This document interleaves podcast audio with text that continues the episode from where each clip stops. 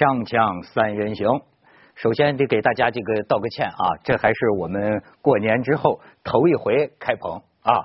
就说在现在这个新闻时效竞争如此剧烈的情况下，我们组呢一下认了个性，说是这个春节之后啊，咱们再放个长假吧。所以播这个备份一直播到今天，所以今天是终于咱们这个开年了。这个叫继承传统啊，啊，元宵以后才做事情。是吗？对呀，这到元宵才算年过完了。对啊，对啊，我们真是这个精华。所以这个展望新的一年哈，我的这个感觉啊，可以用六小龄童的话来这个来来来来做座右铭啊，就是说啊，今年啊要想对付得了九九八十一难，您就得有七十二变。是吧？今年我们决心跟观众加强这个调情，所以说呢，这个咱们很多观众在微博里说，咱们仨抱这个猴挺好，说不如猴年抱一年，我呢就抱两天，你们要不喜欢呢，我就把它扔了啊！我现在有一种抱着徐老师的感觉，你要围巾是吧？哎，给大家介绍，这是咱们陶然老兄，哎，咱们著名的这个经济学者。刚从这个陶然亭回来，是吧？哎，呃，今天而且这个很多时候大家光看咱们这个面子，其实我们这个节目啊也有这个隐私的部位。呃，开年第一天，我给大家介绍一下我们这个节目的导演，你可以看看见我们导播间导播间的这个这个照片，这个是很难见到的。你看，这就是给我们切香的导演。你看，这是给我们接线导演。你说有这样的导演，我们节目还有救吗？啊，没问题了。这个是就新年啊，美人鱼传统啊，就是人兽合作嘛。呃，那我们这个节目可以叫人兽交，是吧？好，那我说了，这个咱们这个离新闻已经久违了，对吧？今天邦当赶上一个碰头彩，我就这样给你们报新闻啊。哎，现在是这个新闻与段子已经同步了，你知道吧？已经已经同步了。这个首先咱们说新闻啊，今天上午我终于可以说，今天上午十点，最高法院召开新闻发布会啊，回答什么问题呢？就前段时间说的这个小区啊，城市的这个小区，哎，将来不能设围墙了，已经设了围墙，将来可能也要逐步这个开放。然后呢，这个段子咵一下同时出现，我一下子已经收到了两个，就是说其中有一个就是，哎，这得讲古了，唐高宗那个呃，他他不是那个李渊是什么来着？唐唐唐唐唐唐唐高祖了，对吧？不管吧，反正是一个皇帝嘛。对，李渊他有几个儿子，本来这个太子是李建成做的，但是话说那天呢，这个二哥李世民穿过玄武门，奇袭东宫。刺杀不是射杀太子，然后呢，这个二哥李元吉听了非常惊诧，说是这个东宫啊戒备森严，二哥你怎么能够射杀太子呢？到东宫到他的地界去？李世民听了哈哈大笑，说。建成的小区 也要开放 啊！您听见段子了吗？我我第一次听到，但是这个确实很有创意啊！对，有创意，对，对，有。呃，这还还还还还有说呢，以前那个诸葛亮的空城计都不好使了，说诸葛亮空城计失败了，玩线了，司马懿人进去了。然后五花大绑，诸葛亮被绑到司马懿跟前，说这是怎么回事？强来了，这过去不是一直说好了不进来的吗？司马懿就是说，哎，建成的小区也要公共化，为以后的实现内部道路公共化，怎么不能进？不说实在话，历史上这个这个，你现在到巴黎铁塔上去看，凯旋门下面这个道路那么四通八达啊，嗯，盖的这么漂亮哈，当初真的是出于这个考虑。就是为了这个对付革命啊，对，警察可以在最快的速度到达任何一个街区。对，他他当初是的确，而且呢，妙是妙的很，他这么一个实用的军事的目的哈，建成了现在世界上公认最漂亮的城市。你要到今天为止，你上面去看巴黎的这个整个城市的格局，还是最漂亮。哎，你得这么想啊，咱们是什么呢？魔高一尺啊，道高一丈。嗯。对，咱们这警察也许不能第一时间赶到那个犯罪的这个现场，嗯，但是呢，北京不是呃，当年去年那个在王府井偷了那个珠宝钟表手电的那个，不是 是是说什么钟钟表珠宝商店的那人，对吧？是啊，问题是他坐上一辆车，在长安街上走不出四公里去，就停在那儿了。警察最后好整以暇的赶到那儿把他逮着。对，我也觉得这个肯定有的人的这是这是胡搞，肯定不是出于这个考虑。因为我们的那个小区的保安啊，他们统计过了，朝阳啊人口啊百分之十五就是朝阳群众啊。哦，根本不需要什么警察直接。这这这这，陶老师，这这把把把您冷落了。这个事情你有研究吗？呃，我一直在关注啊，因为我那个，我觉得现在是这样的一个情况，就是原来我们这现在，我有个微信群，大家讨论这个问题很争议，一般的老百姓呢，肯定对这个事情是反对的。我这微信群里面人都住在小区里面的群众，他们呢都这个相当于交了物业费，然后原来买这个房子后呢，公共绿地啊、道路啊，这都是公摊的面积掏了钱的，包括停车位。现在呢，这个突然要一打开。那那你说一打开啊，那要不然退权，要不然说你侵犯我的这个产权啊，因为我们这个零七年它有个物权法，这规定了这个这这是已经购买了这个业主的共同产权。现在你突然一下打开，那所以现在段子就多了。这除了打开小区以外，还他还说了一些单位大院，单位大院说你先把中南海啊，先把各个部委的院子先给我们打开，打开中南海的动力，所以应该都有人说了，对，就说你那边打开，我们这边也可以考虑啊。我觉得这个里面这个。争议很大，主要我觉得这个政策出台呢，它的目标主要可能是要解决一些交通的问题，但是它实际上没有考虑到我们过去是怎么样形成这样一个封闭小区的这个格局的，啊，包括这个格局里面的产权关系这个问题没有完全这个想清楚，然后就出来，我觉得最高法今天上午发的这个。这个意见呢，我觉得也有点仓促啊！你你得跟我们一起怎么是最高法院吧？不是中共中央跟国务院的？哎，你现在就依法治国，你得就欠缺学习了。人人家最高法院这个就说了，说这个事儿是党中央、国务院。党和国家现在他们说的这事儿呢，新华社发的这东西呢叫意见，它是国家政策层面上的。他说，但是真的要推进呢，还要有一个立法呀、法治化的过程。那么对此呢，我们最高法院呢严阵不是他说的不是严阵以待，他说的是密切关注。哎，这个反正是努力应对啊。他这么一个，因为因为因为呃，网上有这样的说法，说这个意见哈。是违反了这个物权法，是不是叫物权法？对对对，就是零七年的。对对，就是那这个听上去很吓人呐，这个中央文件又违法，这个听上去很吓人呐。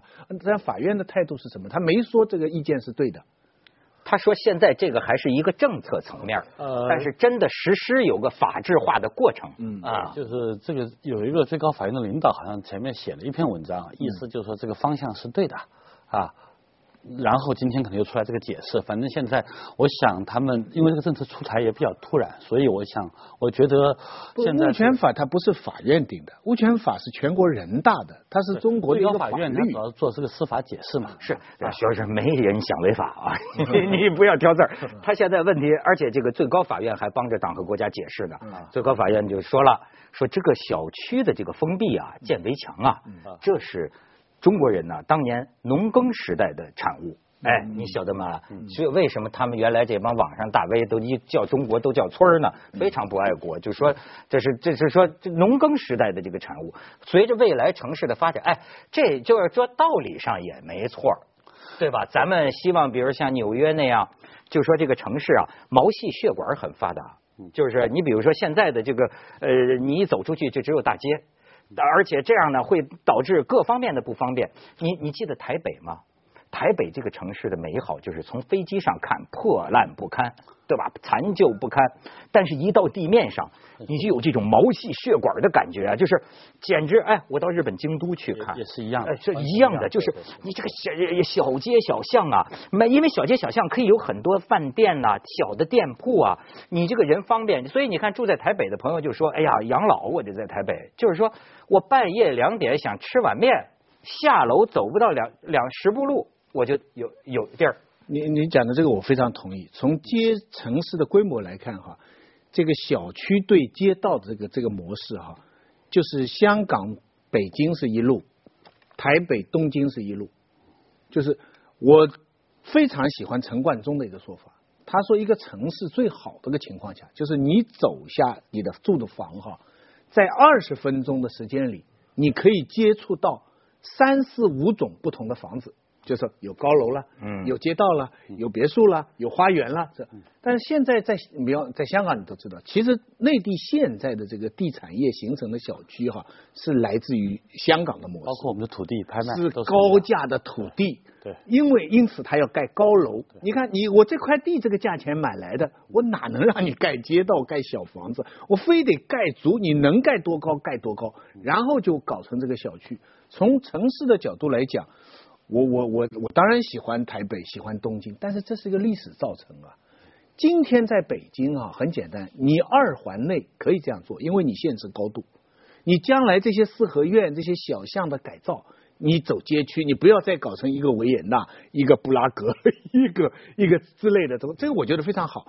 但是有些地方，比方说四环、五环外的这些公路旁边的这些小区啊，它盖的是四十层、五十层的大楼。你说他拆围墙不拆围墙，他对道路有什么影响啊？对，而且这个毛细血管发达了。呃，也有这个很多小区里的住户这个担心呐，这个小偷他跑也有出路了，是吧？大这到处可以钻，保安怎么办？咱们先去一下广告，锵锵三人行，广告之后见。今天是这个锵锵三人行历史性的一天啊，徐老师讲了，终于今天可以讲今天的事儿了。所以陶老师你攻锋其胜，一定要拿出一些这个有力度的看法。对这个党和国家的这个政策，你是什么态度？我觉得呢，就是刚才徐老师讲了一个很有意思的东西，包括你也说到，就是说在东京或台北，你看它没有这种封闭的小区，它这里面有个条件，条件是什么呢？就是个地方政府啊，在你这个小区是附近管这个事儿的人，他能够给你提供非常好的安全、卫生。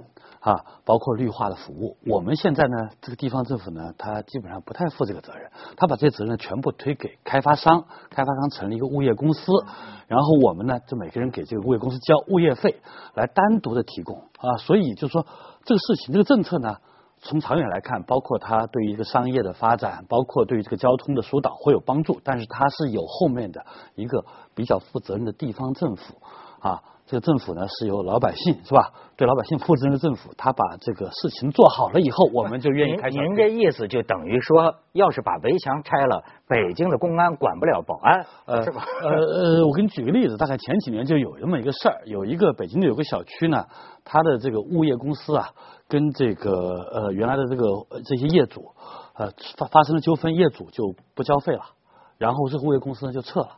撤了以后呢，这个小区呢就成为这个小偷、包括入室抢劫犯频繁光顾的地方。哎呦，那成猴山了，是吧？基本上是这样，所以，所以这就是为什么中国人呢，他这个也反映了我们这个，一方面反映了我们这个政府呢，在这些提供了这个公共服务，包括警察服务，包括小区内部的这种卫生和这个服务，他甩责任啊，这个需要改进。你把这事情做好了，大家可以不交物业费，我们可以去交物业税。啊，而且这个是有规模经济的，你每个小区都雇保安，实际上不是一个很好的方法，对吧？对，不是我我我打断你啊，我我我看了点东西，嗯，他这个啊，你也不能说是好像说政府放弃了这个小区内的这个呃保安，推给开发商，他这个还有一个更以前您研究过的问题，哎。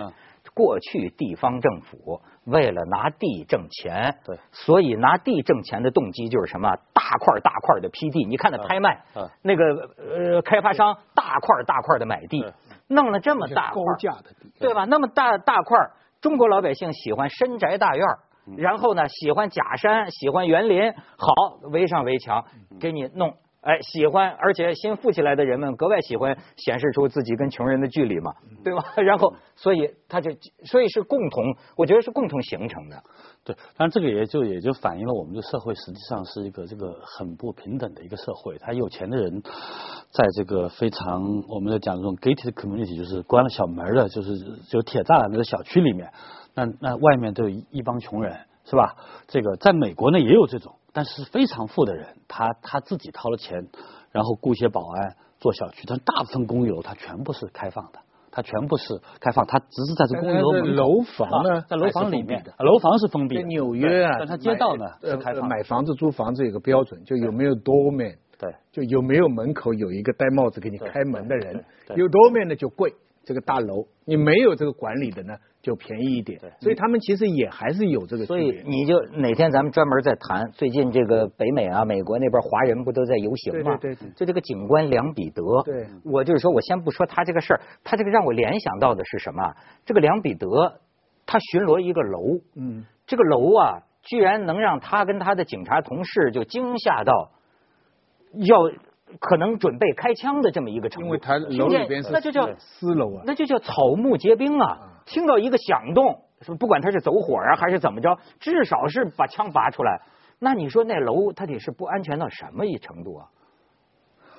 所以啊，现在这些小区啊，也是一个个小小的安全的独立王国啊。嗯啊，但是我我的一个感觉啊，现在有的人把这个事情讲得非常复杂，嗯，说是地产业跟汽车工业的博弈。嗯，明白吧？哦，哎，还现在这个新的措施呢，很多是从交通的角度，比方说他们拿出来的数据，我看到有有有报纸有文章说，说上海的这个道路啊，嗯，总共各种道路有四万多公里，嗯，可是实际上能开的只有一万多公里，那另外两万多公里呢，按他的说法就是弄堂啦、小区啦，就各种各样的单位里边的小路啊，什么什么，他的意思就把这些都开放了呢，以后呢，我们的交通就解决了。我觉得这里边呢，稍稍有点误区。虽然我个人趣味上，我刚才讲了，我喜欢街区，喜欢街道，不喜欢小区。对香港这种盖房子，我非常讨厌。但是呢，总体原则上，我觉得是应该楼为先还是车为先呢？明白我的意思？人为先。对啊，但是就是以人来说，我们人这衣食住行嘛，衣食住行其实说到底，食是第一位的，这是肯定的。那住跟行哪一个重要呢？我觉得城市不能为了交通方便来改变住宅格局，就是说不能是我为了通路，我把房子全改掉。呃，这这个当然是两两面说了。另外一个呢，我就觉得这种东西不能一刀切。我刚才讲北京二环内有高度限制，你可以做街区。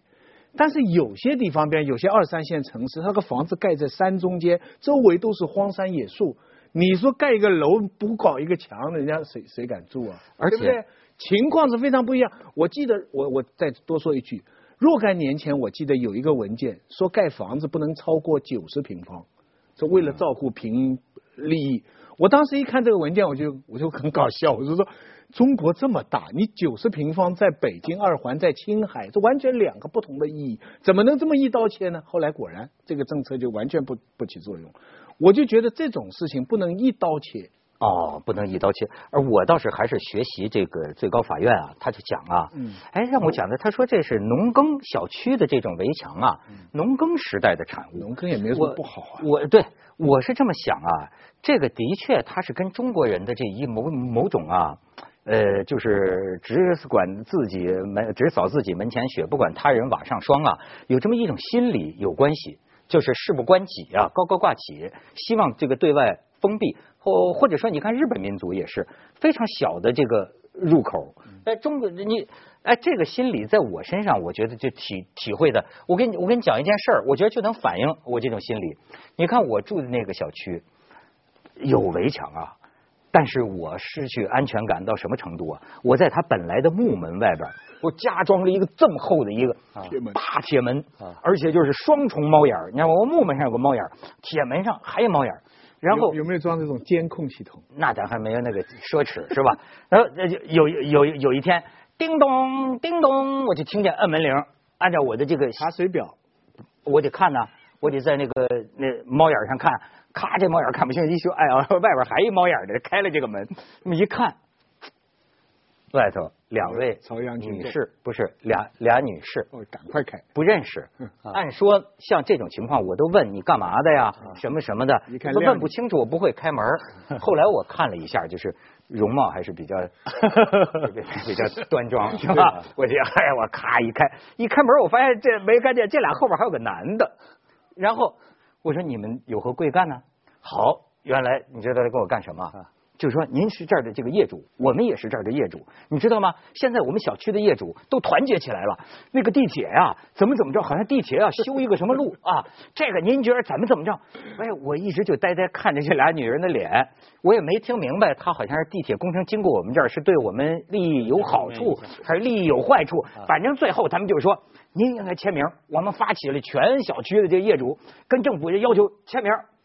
你说，你看我这种中国人，典型这种中国心理。我当时你知道，哎，这就反映咱们急中生智啊！我怎么办？我说，他说不光签名，你签了名你还得开会，你知道吗？后来你知道我怎么反应的？我说，我说这不是我家，业主不在，我是他朋友，业主不在，我就临时在这儿待会儿。哎，本来了了吧，这时候后边那一直没说话那男的说。哎，你不是那个电视上的那个谁？哎，这是好，您能给我签个名吗？好，我就好签名。这下完了，这家两位女士说：“哎，你为什么不在电视上帮我们呼吁呢？你在电视上帮我们呼吁我们小区的问题，对吧？顶一百个人的签名。”我一想，这事情又变成了另一个问题，这是亲身的经验。咱们去一下广告，锵锵三人行，广告之后见。当然，这个陶老师刚才这个动议，就说这个中南海是不是开放一下，也可以讨论。我没有说，我是我是觉得有一些大院、单位大院或者是政府，尤其是北京二环内有很多大院。我今天看到一个数字，就像你你这样说的，跟新中国的规划真的有关系。说北京三千七百座单位大院。说哎，涉及到私权的小区居民这事儿很复杂呀，对吧？你人家公摊的钱你怎么给人算呢？这玩意儿讨价还价，这跟拆迁问题差不多了。但是呢，先把这个公家大院给拆。大院都是国有划拨土地，他没掏钱的。对呀，啊，这个人民大院为人民更加应该首先响应中央的号召嘛。这是大家的建议嘛？你们那边响应了，咱们这边呢再再慢慢谈，以身作则嘛。啊你觉得这个能执行吗？呃，我觉得这个政策呢恐怕很难执行，因为那些大院呃，他他他说我有很多理由，他他他他，要不然是军事的，要不然我政府部门呢，我我我那个不能随便干扰啊，所以这个政策呢可能最后很难执行。你是说大院政策很难执行，大院政策，但是拆小区难容易执行，拆小区就更不更不能执行，更难执行了。就刚才您说的，像这种小区的这个，其实现在很多小区啊，我们在这个城市社区里面发展出来的小区的业主委员会啊，这个是越来越强大。如果他强行要去这样做的话，这些很多小区的业主啊，他会行动起来，然后呢，跟政府呢，那可能会形成一定的对抗。我们那儿一半业主，嗯，一直没交物业费。你知道吗？这就是中国很多小区的情况，就是说，哎，我对你这物业不满意，我对你提供的保安各方面服务不满意，所以我不给你交物业费。但是你不交物业费呢，这物业公司也有理由了，那我更加没法让您满意，因为我没钱。嗯嗯，怎么恶性循环？还是拆掉围墙吧。啊。对，这就这就 让绿林让绿林们就让我们的小区真正变成水泊梁山。所以我觉得这里面一个很关键的问题就在于，小区是可以拆掉，政府你把你其他的服务都做到位。如果做不到位，我们就没法拆；如果要拆，你把服务做到位，我们就愿意拆。啊，我觉得这个问题就甚至老百姓愿意说交税。我们现在你看，我们住小区，每个每一家都是交很高的物业费，这些物业费其实是。这个物业公司也赚了不少钱，他每个公司每个小区都雇这么多保安，其实是没有规模经济的。按道理的，如果你这个政府很负责任，你到台北或者是东京这些地方，他那警察随时可以到，知道吧？有问题可以随时到。他会很负责任，包括垃圾，他就在楼下直接给你处理掉了。我们现在在小区里面收集了垃圾，然后再运到你指定的地方去，然后再运走，所以又雇一波人啊。所以呢，这个呢，实际上我觉得是涉及到我们一个政府的一个服务的。越听越矛盾，越听越模糊。但是我发现有一点我越来越清楚了，嗯，就这样的事情啊，就应该先讨论，嗯，然后再出顶层设计。咱们不是在讨论吗？今天的现在的先有顶层设计，再讨论这个次序有问题。这不单是这一件事情。我觉得很多很多事情都是这样。我们国家确实在这个最近这些年，关于这个一些重大的政策改革，确实呃有这个倾向，先出来政策，然后呢再找一帮人来解释啊，包括一些学者来解释政策如何好。实际上呢，很多政策呢是在大家争论，每个人都有自己的然后呢，一碰到民意的反对呢，对就往回缩啊。最后呢，明明很好的建议呢，也实行不了。嗯，就是就是这样，这这个就是这个事情的最后引出来的一个结论。要是能够吸取这个教训，以后别的事情不要这样，就已经非常好。包括以前这个黄灯是吧？黄灯可不可以过？这个政策也也是有这个特点，就是说你你不能够一一定要经过。社社会各方面，不光是学者、政府官员，还有社会各个利益相关方，他有一个博弈的过程。哎，我是绝对相信他这个主意是非常好的。对，就说之前也没有人去这样想，而且小区呢盖得越来越扬大求全，加固了贫穷之间的隔离，对交通造成很大的影响。而且提出这个建议的那个专家哈，真的是放眼世界的，看到了世界上很多城市的风貌，是只是。这么多实际的问题，所以我看他这个意见，其实我的感觉还是符合咱们一贯说的，就是说前途是光明的，嗯，道路是曲折的。他指出了美好的前景，他说的是将来嘛，以后再建小区就不要封闭了，已经在建的小区也要逐渐的开放。至于说呢，具体怎么实行，咱们从来都是看着办。中间还有最关键的三个字：原则上。这个原则上要拆掉，那是这样。对，所以如果你哪天服务到位了，老百姓说啊，那可以拆了，你们说很安全，我们就做。我觉得就说这个方向呢，可以这么走，但是呢，你要达到这个目标，你得把这条件给我们创造好，而这条件的主要责任。